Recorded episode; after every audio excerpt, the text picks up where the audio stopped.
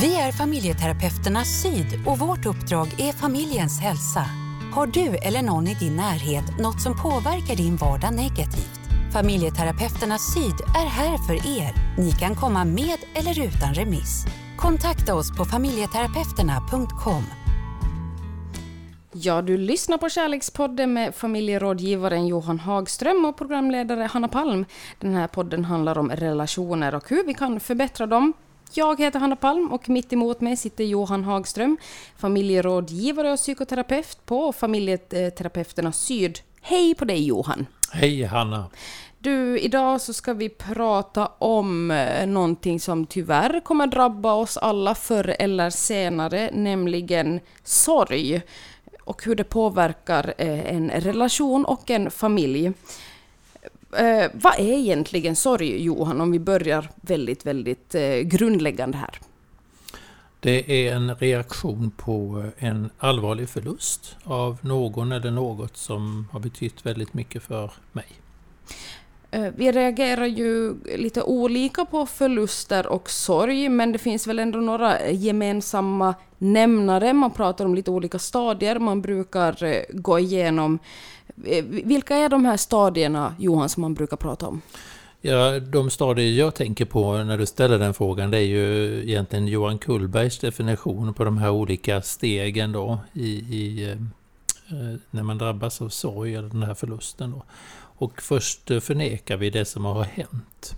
Vi säger att nej, det är inte sant. När polisen eller prästen meddelar att en anhörig kanske har dött i en bilolycka.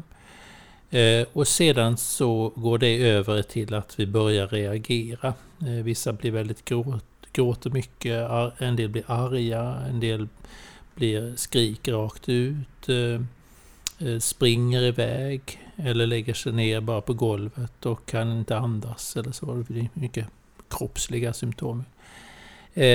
Och sedan är det ju så att den reaktionsfasen är relativt kort oftast ju. Men den ska helst övergå till en bearbetningsfas där man börjar att jobba med det här som har hänt. Då. Eh, begravningen är ju en ritualisering eh, som är hjälpsam. Då tar man avsked. Förberedelserna för det är också hjälpsamt. Och efterarbetet är också hjälpsamt. Man sitter och tittar på blommor och kort och eh, hälsningar man har fått och läser om det om igen och så. Och sen nästa, sista fas är nyorienteringsfasen då, där man eh, helt enkelt ska ta sig vidare. I nöd och lust så lovar ju många som gifter sig, men eh, det gäller nog i flesta relationer att man ska finnas där i vått och torrt.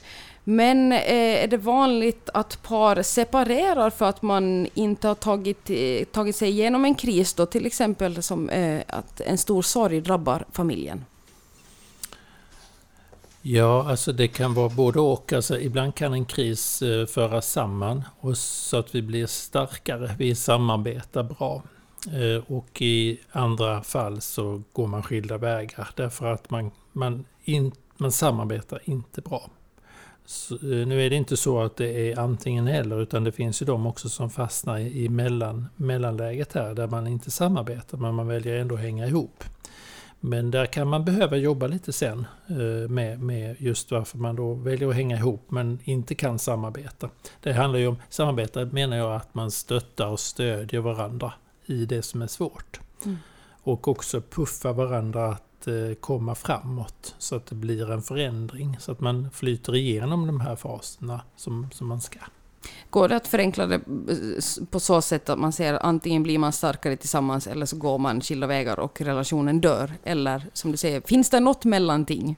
Ja, det finns ett mellanting, men, men det är bekymmersamt då. Alltså då behöver man arbeta, då behöver man gå eh, och få hjälp eh, hos någon där man kan jobba med de här känslorna man har fastnat i kanske.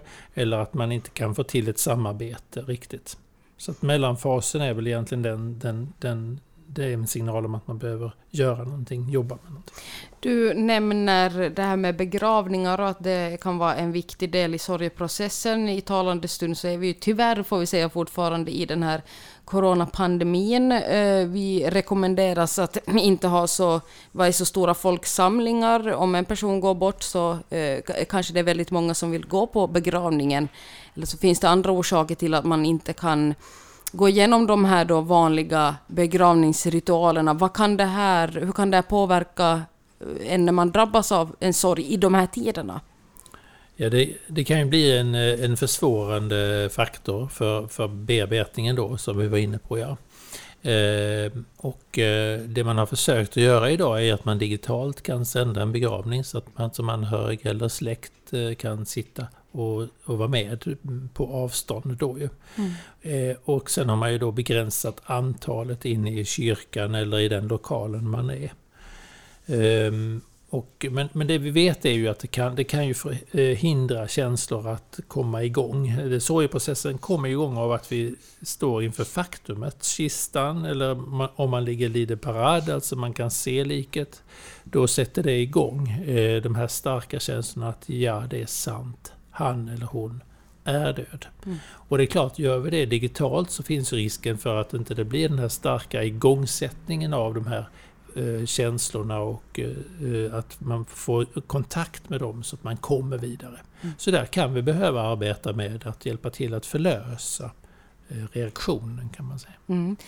Min, eh, min partner är en väldigt eh, realistisk och praktisk och icke-spirituell irländare. När vi pratar om vad som kommer hända med oss när vi dör så säger han bara ”No funeral” rakt av. Han vill inte att vi ska ha någon begravning. Ska jag gå emot hans önskan Johan eftersom vi ändå behöver, eh, behöver den här ritualen? Ska jag bara liksom, jag bara, jag bara kör på när han väl är borta från jordelivet? Du kan fråga honom om han verkligen vill att du ska få en möjlighet att säga hej då, tack så mycket älskling för allt gott vi har haft. Ja. Det kan du fråga honom. det kan jag fråga honom. snuvade på den möjligheten. Eh, det, det, går ju nog inte att förbereda sig på stora sorger i livet, men hur kan man förvänta sig att till exempel eh, man själv eller någon eh, nära kan reagera på ett dödsbesked till exempel? Är det det här att man kan ha med sig i åtanke att de här stadierna som du pratade om i början, att det är någonting som eventuellt kommer att, eh, som min partner kommer gå igenom. Ja, det är, allmänt vedertaget att vi går igenom de faserna. Sen kan det ju se lite olika ut, det är klart, va? Eh, för oss var en. Men man kan skönja de här fyra faserna i, i, i vårt sätt att reagera. Ja. Mm. mm. Kan man. Du lyssnar på Kärlekspodden med familjerådgivaren Johan Hagström och mig som är programledare, Hanna Palm. Den här podden handlar om relationer och hur vi kan förbättra dem det mest fruktansvärda så kan ju tyvärr hända, eh, och händer tyvärr säkerligen varje dag, att ett par förlorar sitt barn. Hur kan eh, dynamiken förändras i relationen när någonting så traumatiskt händer? För jag tror att eh, det finns inte något par som går ur det och går vidare och inte påverkas på något sätt alls. Mm. Det räknas ju, att minst ett barn räknas ju till en av de svåraste sorgerna. Eh, vi kan mista eh, partners och föräldrar och syskon och så.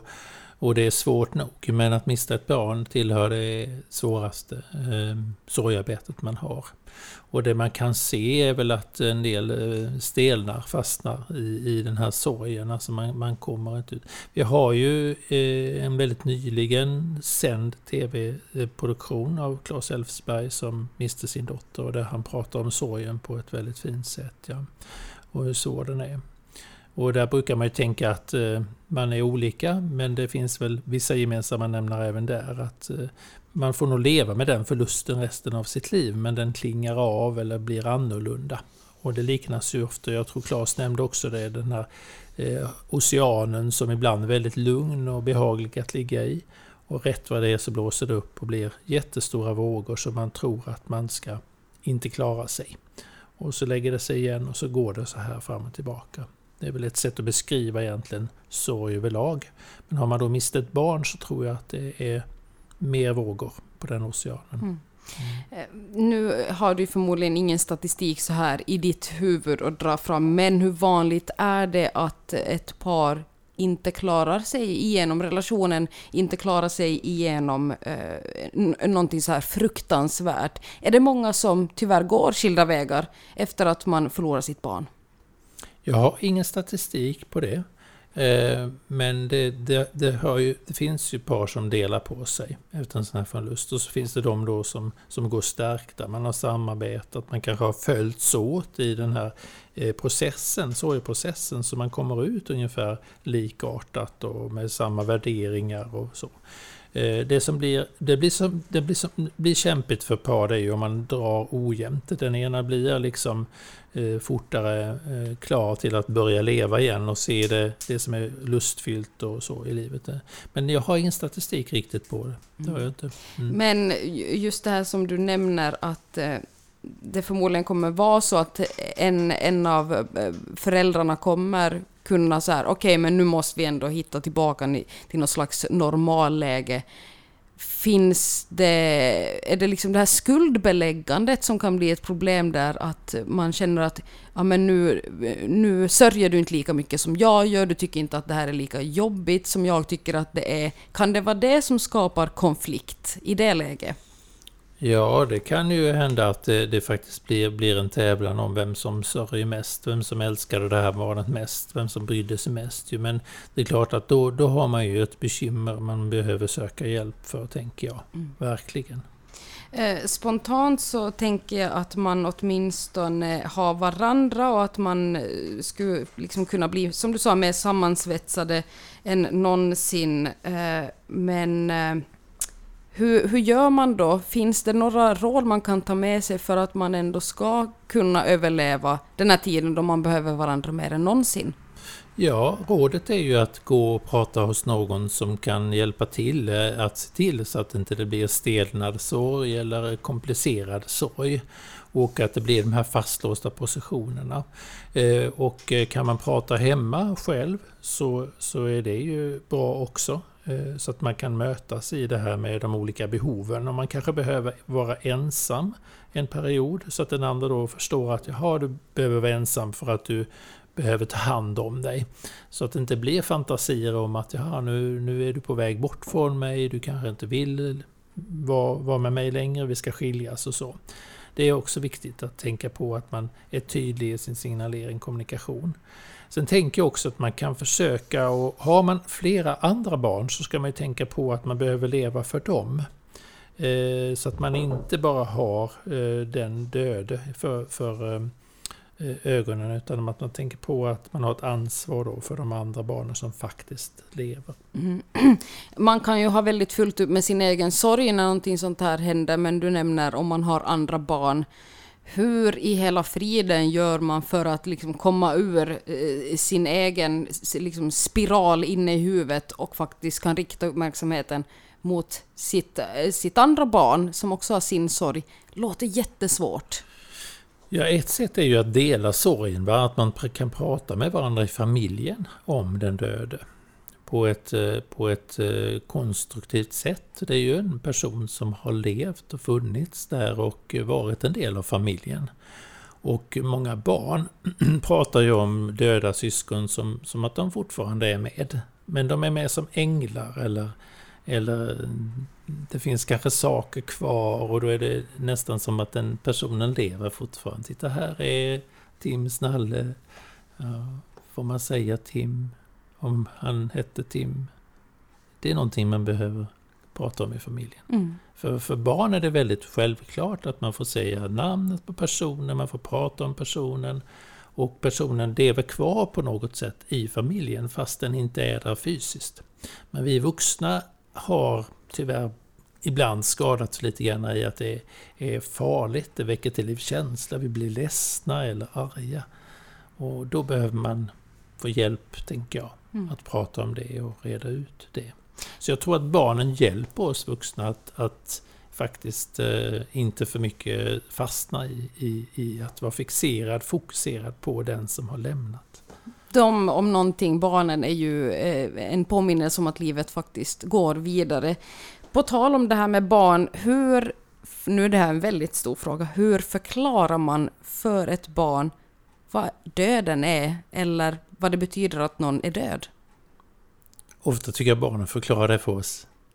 De, de är experter på att eh, de, är man under 12 så har man inte tillgång till det abstrakta tänkandet. Utan allting är väldigt bokstavligt och det är väldigt, eh, antingen är det fysiskt och finns här eller så finns det inte här.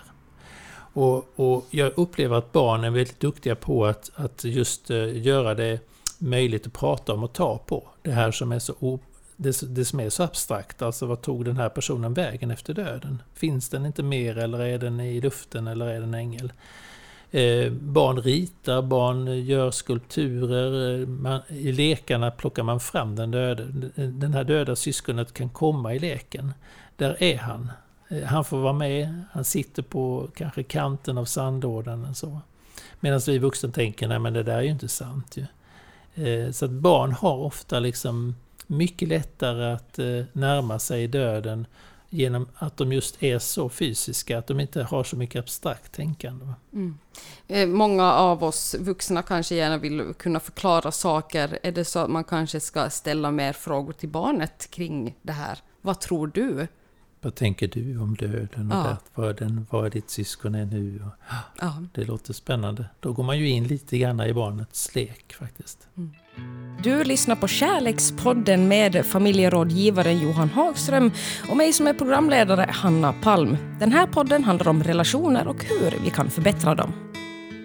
När den mest akuta krisen är över, kanske är det då efter begravningen eller så är det längre tid än så, då ska ju livet börja gå vidare. Hur kommer man in i någon slags vardag? Man kan ju inte vara i det här, eh, det här upplösningstillståndet hela tiden. Vardagen, hur kommer vi in i den?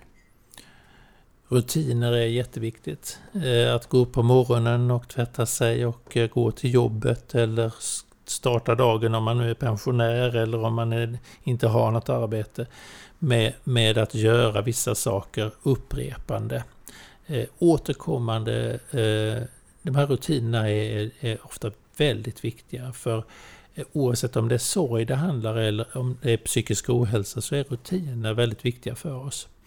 Det här att få, få in ett eh, visst tempo och eh, vissa klockslag. Man kanske går sin morgonpromenad före eller efter frukost eh, spelar ju mindre roll, men man går en morgonpromenad, man går en lunchpromenad och sen en kvällspromenad.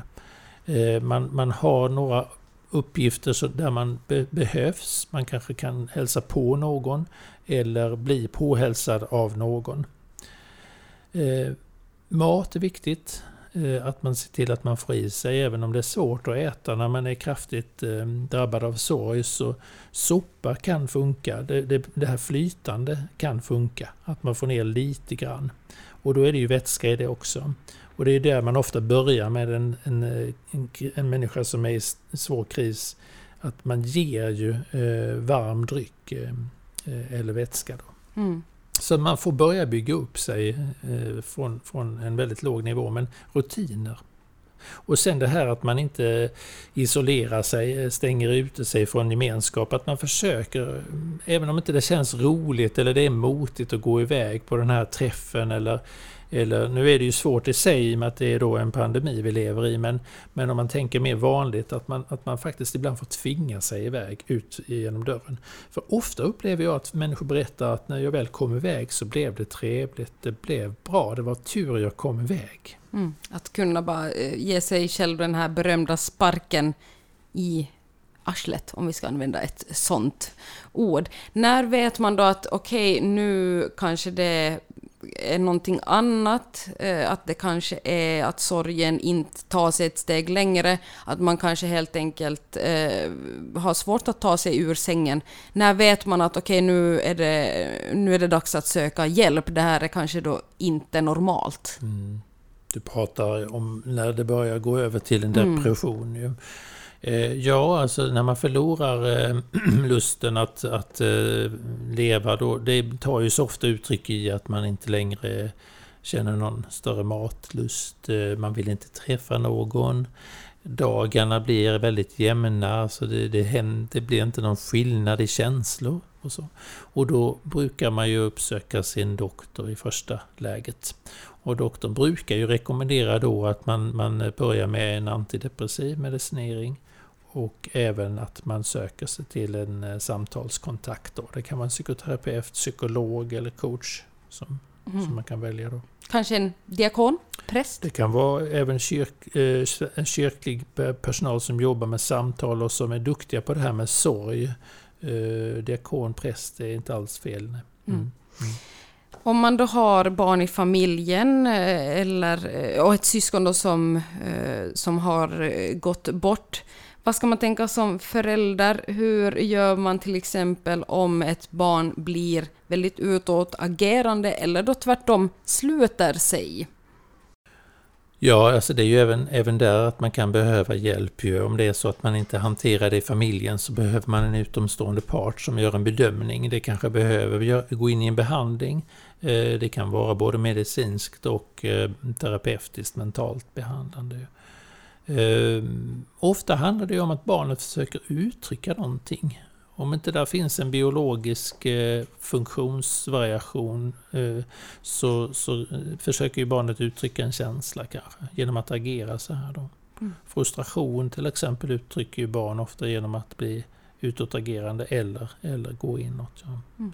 Eh, att inte vara sedd, bekräftad, mött riktigt. Eh, ehm, det kan också vara, vara tecken på att, sådant ju. Att man inte känner sig riktigt mött. Vi ser det hos eh, människor som lever med eh, mentala funktionshinder att, att man oftast eh, eh, visar på då antingen att man blir utåtagerande eller sluter sig. Och då handlar det ju ofta om att man inte fått uttrycka ett behov och att man inte blivit mött riktigt kanske som man, man behöver ju. Mm. mm.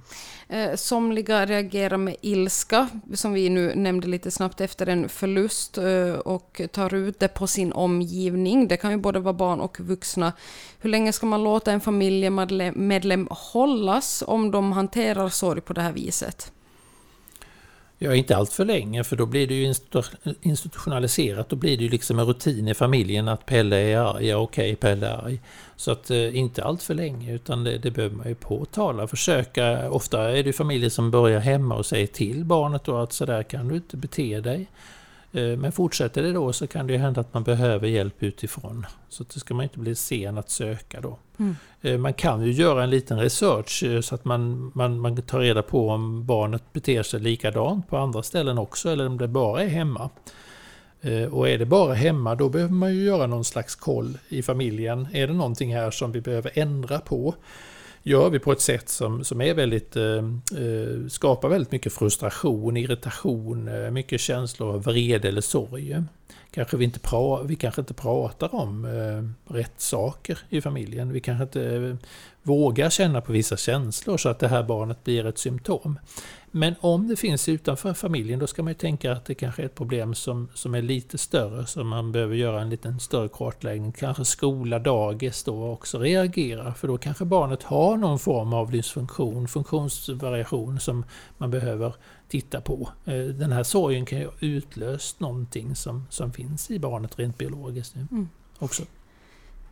Vi lever som sagt i ett väldigt unikt läge just nu. Eh, pandemi, vi har svårt att vara tillsammans som vi har varit förr, speciellt om man är i riskgrupp.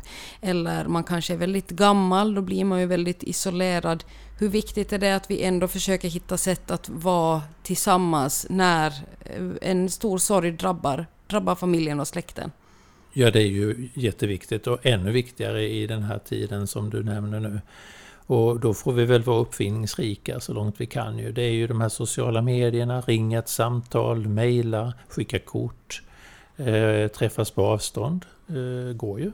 Vi kan ju fortfarande resa. Eh, eh så det är ännu viktigare att vi anstränger oss att hålla kontakten även om det är väldigt eh, tuff utmaning. Mm. Mm. Utmaningarnas tid, så kan vi ja. sammanfatta det.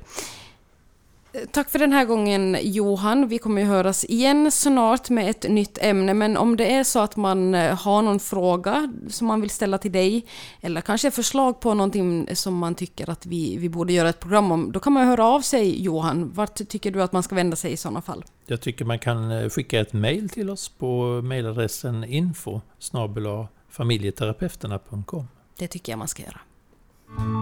Vi är familjeterapeuterna Syd och vårt uppdrag är familjens hälsa. Har du eller någon i din närhet något som påverkar din vardag negativt? Familjeterapeuterna Syd är här för er. Ni kan komma med eller utan remiss. Kontakta oss på familjeterapeuterna.com